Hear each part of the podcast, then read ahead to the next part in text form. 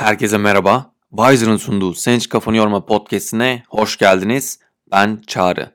Kürasyonların derinliklerine dalmaya hazırsan hemen başlayalım çünkü 7 dakikam var. Bu bölümde inceleyeceğimiz kürasyon öncü insanlar ve düşünceleri. Aslında İngilizcesi daha şey geliyor bana. Pioneering People and Their Ideas. Bu kürasyonu hazırlayan kişi Gülce Güleycan Okyay.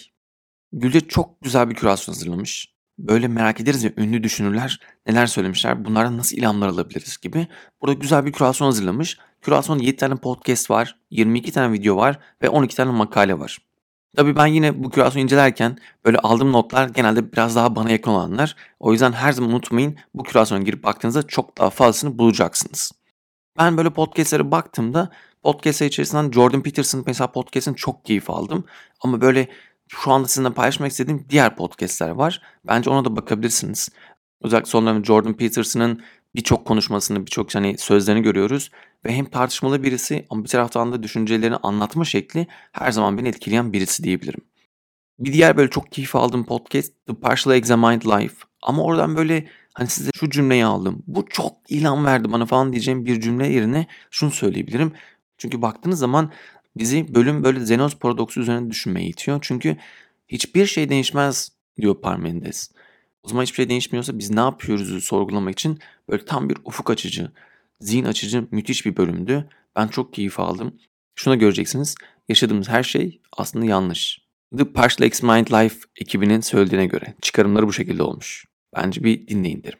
İkinci podcast ise çok yakından ve ilk günden beri takip etmekten keyif aldım. Kültür tarih sohbetleri Kaan Öktenili Türkiye'de felsefe tercümeleri bölümü 127. bölüm çok güzeldi. Gerçekten üzerine hani notları çok fazla aldım. Zaten daha önce dinlemiştim. Tekrar dinlemekten çok keyif aldım. Orada Kaan Ökten şunu söylüyor. Umutsuzluk kavramı özellikle ilgimi çekti. Diyor ki umutsuzluk denilen his şu his aslında. Çok daha iyisi olabilir. Şurada bir dağ var. Şurada daha büyük bir dağ var. Şurada arkada daha da çok büyük bir dağ var. Biz şu küçük dağın tepesine çıkıyoruz.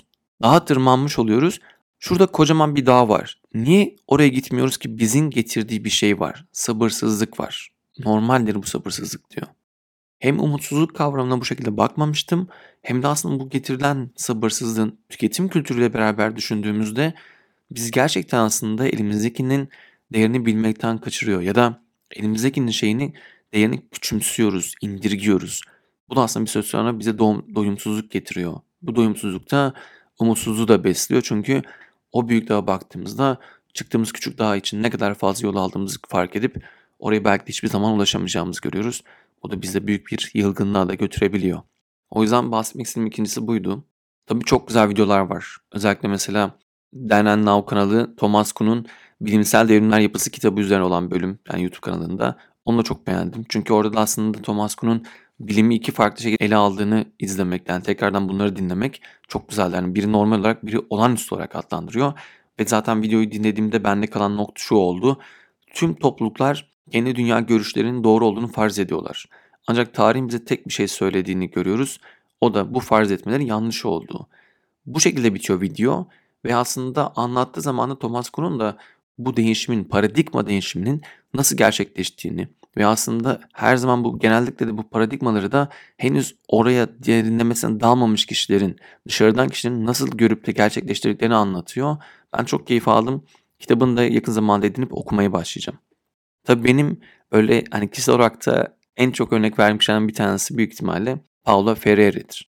Çünkü kendisinin Ezilenlerin Pedagojisi adında bir kitabı var. Ve bu alandaki düşünceleri benim için böyle çok zihin açıcı olmuştu. Hani gerçekten ya evet ya, evet neden böyle bakmıyoruz dediğim çok net hatırladığım cümleleri var. Çünkü gerçekten de aslında dünyadaki ezen ve izlen dengesini sorgularken bunun sürekli bir dönüşüm ve aslında bu dönüşümde de ezilenlerin bir süre sonra ezene, ezenlerin de bir süre sonra ezilene geçtiği bir döngüde nasıl çıkacağımızı bilemiyoruz. Pereira da bu ezilenlerin pedagojisinde bunu çok güzel anlatıyordu.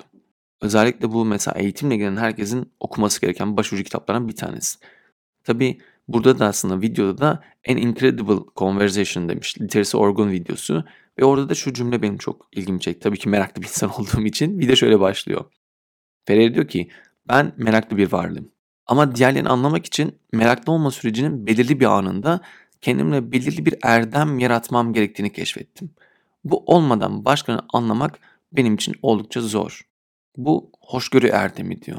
Gerçekten hoşgörü konusu ilginç bir nokta. Çünkü hani tolerans dediğimiz şeyi alıp böyle bir Türkçe baktığımızda hoşgörü birçok insan için belki de hani kelimeleri sorgularken, kavramları sorgularken farklı olabilir. Çünkü bir şeyi hoş görmek üstten bir bakış da olabilir. Ama Ferreira'nın burada bahsettiği hoşgörü o değil.